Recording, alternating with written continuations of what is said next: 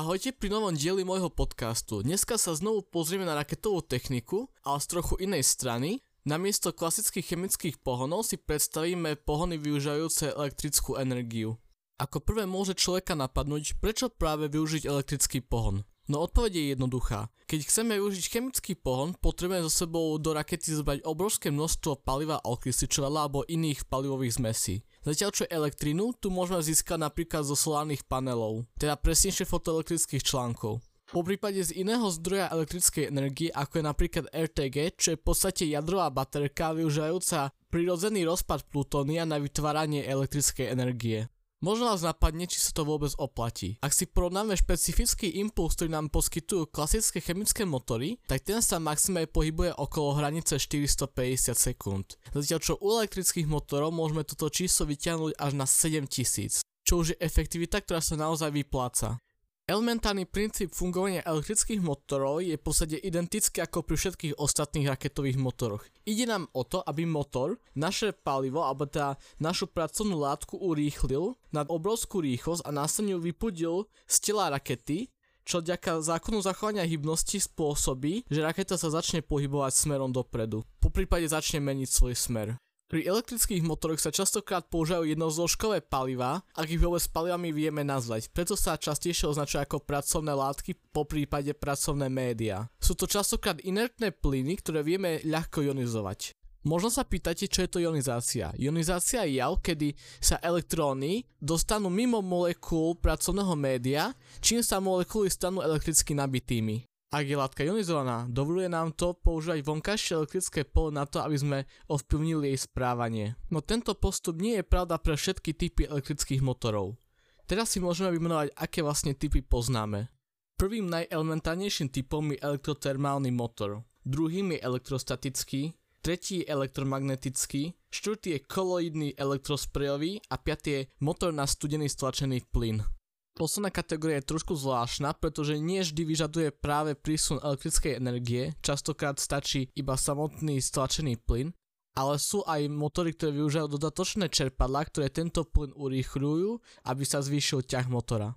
No ako prvé sa pozrieme na elektrotermálne motory. Tí sa ďalej rozdeľujú na tzv. resistojety, ArcJety a RFJety.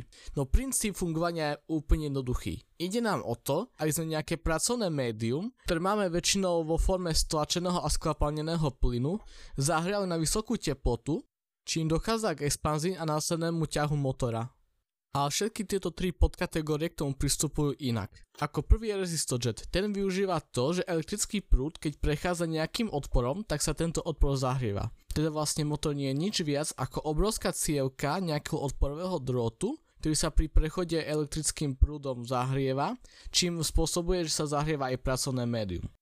Druhý motor je ArcJet, ten využíva to, že v motore dochádza k elektrickému oblúku medzi dvoma elektródami a cez tento výboj prechádza pracovné médium, ktoré sa zahrieva. RFJet využíva na zahrievanie pracovného média nejaké elektromagnetické žiarenie, najčastejšie sú to mikrovlny. Elektrotermálne motory sú ale vo všeobecnosti extrémne málo rozšírené a častokrát sa používajú iba ako malé motory o malom výkone pre pohyb sondy vo vesmíre.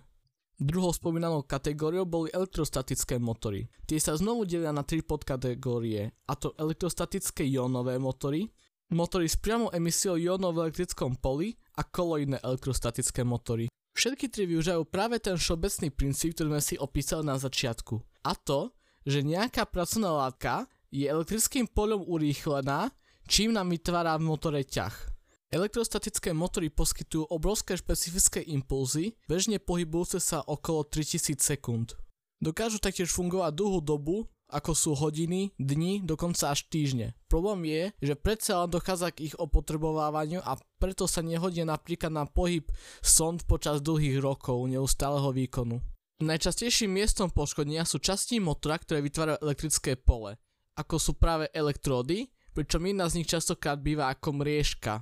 Tieto nedostatky práve riešia niektoré motory v tretej kategórii a to sú elektromagnetické motory.